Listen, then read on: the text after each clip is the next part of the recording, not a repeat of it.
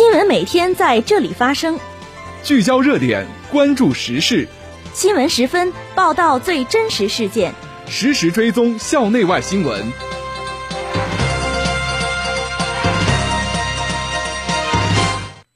听众朋友，下午好，欢迎收听今天的新闻十分。今天是二零二一年九月十八号，星期六，农历八月十二。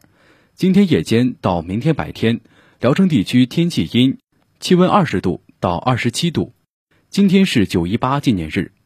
首先，让我们关注历史上的今天。一九五二年九月十八号，中国人民志愿军举行战术反击战。一九九九年九月十八号。中共中央、国务院、中央军委决定表彰为研制两弹一星作出突出贡献的科技专家，并授予两弹一星功勋奖章。这次节目的主要内容有：党军机关教职工志愿服务团走进社区开展志愿服务；省委党史学习教育第六巡回指导组来校调研指导；习近平在视察驻陕西部队某基地时作出强调；习近平向墨西哥总统洛佩斯致贺电。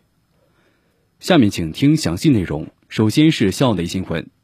九月十六号，为继续推进党史学习教育走深走实，进一步弘扬志愿服务精神，倡导文明新风，结合聊城市全国文明城市创建工作，我校党群机关教职工志愿服务团来到辽大社区明德公寓开展志愿服务活动。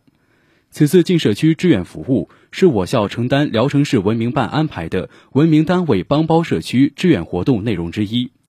此次志愿服务活动不仅为社区带去温暖，也树立了聊城大学教职工责任担当的良好形象。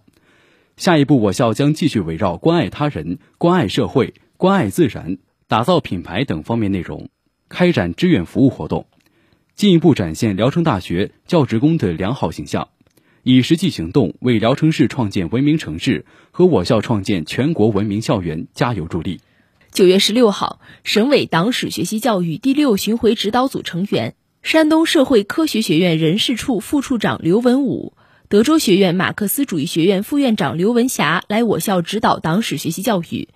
党委副书记胡海泉主持座谈会，党委常委、宣传部部长苏明海以及部分部门、学院负责同志参加活动。指导组对我校党史学习教育给予充分肯定，他们表示。聊城大学高度重视党史学习教育，积极贯彻落实全省党史学习教育巡回指导组组长视频座谈会精神，全面落实实施方案，营造了浓厚的党史学习教育氛围，取得了良好成绩。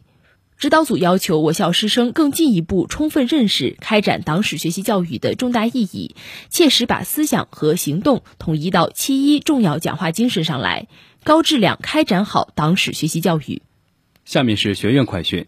近日，为深入学习最美教师精神，大力弘扬尊师重教传统，政治与公共管理学院于东校区组织观看2021年度齐鲁最美教师颁奖典礼。政管学院辅导员朱晓涵与政管学院全体师范生参加此次活动。此次观看最美教师颁奖典礼活动，不仅有利于弘扬主旋律、传播正能量，鼓励同学们努力学习、奋力追赶。以最美教师为榜样，努力成长为能担当时代复兴大任的青年。近日，值中秋佳节来临之际，国际教育交流学院在同源文化活动室举行共话团圆圆桌会谈，师生相聚在一起，讲述团圆故事，分享团圆文化习俗。青年圆桌会是国际教育交流学院建设的师生学习交流平台，定期组织师生开展面对面谈话，分享身边的故事，交流成长的经历，启迪智慧的人生。近日，为推动文学院教育教学工作深入发展，文学院组织志愿者分三批，分别于九月六号、九号、十三号送支教生前往支教学校。文学院党总支书记辛业，党总支副书记、副院长于东恩。副处级组织员贾辉，副院长卢军、殷学明，团委书记石勇及辅导员王伟伟、孙哲、向飞与志愿者一同送支教生。接下来是国内国际新闻。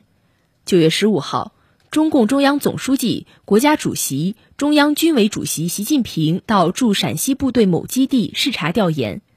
金秋时节，古城西安天高气爽，景色宜人。习近平来到基地营区，在热烈的掌声中，习近平亲切接见驻西安部队官兵代表，同大家合影留念。习近平强调，完成好基地担负的各项任务，必须以党的政治建设为统领，全面推进党的各方面建设。深化党的创新理论武装，抓好党史学习教育，发扬好两弹一星精神、航天测控精神，打牢官兵听党指挥、履行使命的思想政治根基，保持部队纯洁巩固和高度集中统一。要有针对性做好人才工作，强固人才支撑。要坚持不懈抓基层、打基础，满腔热忱为官兵排忧解难。把干事创业积极性充分调动起来，不断开创基地建设新局面。九月十六号，国家主席习近平向首届北斗规模应用国际峰会致贺信。习近平指出，当前全球数字化发展日益加快，时空信息、定位导航服务成为重要的新型基础设施。去年七月，我国宣布北斗三号全球卫星导航系统开通服务以来。北斗系统在全球一半以上国家和地区推广使用，北斗规模应用进入市场化、产业化、国际化发展的关键阶段。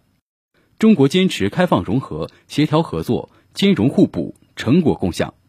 愿同各方一道推动北斗卫星导航系统建设，推进北斗产业发展，共享北斗卫星导航系统成果，促进全球卫星导航事业进步，让北斗系统更好服务全球，造福人类。首届北斗规模应用国际峰会当日在湖南省长沙市开幕，主题为“北斗服务世界，应用赋能未来”。九月十六号，国家主席习近平致电墨西哥总统洛佩斯，祝贺墨西哥独立战争胜利两百周年。习近平在贺电中指出，墨西哥是具有悠久历史和灿烂文明的拉美重要国家，在发展进程中。墨西哥人民在探索符合自身国情的发展道路上取得举世瞩目的成就，为人类文明进步做出不可磨灭的贡献。当前，总统先生正推进新的发展变革，中方衷心祝愿贵国在国家建设事业中不断取得新的更大成就。习近平强调，中墨都是发展中国家，拥有广泛共同利益，面对百年变局和世纪疫情。中墨同舟共济，守望相助，两国友谊得到升华。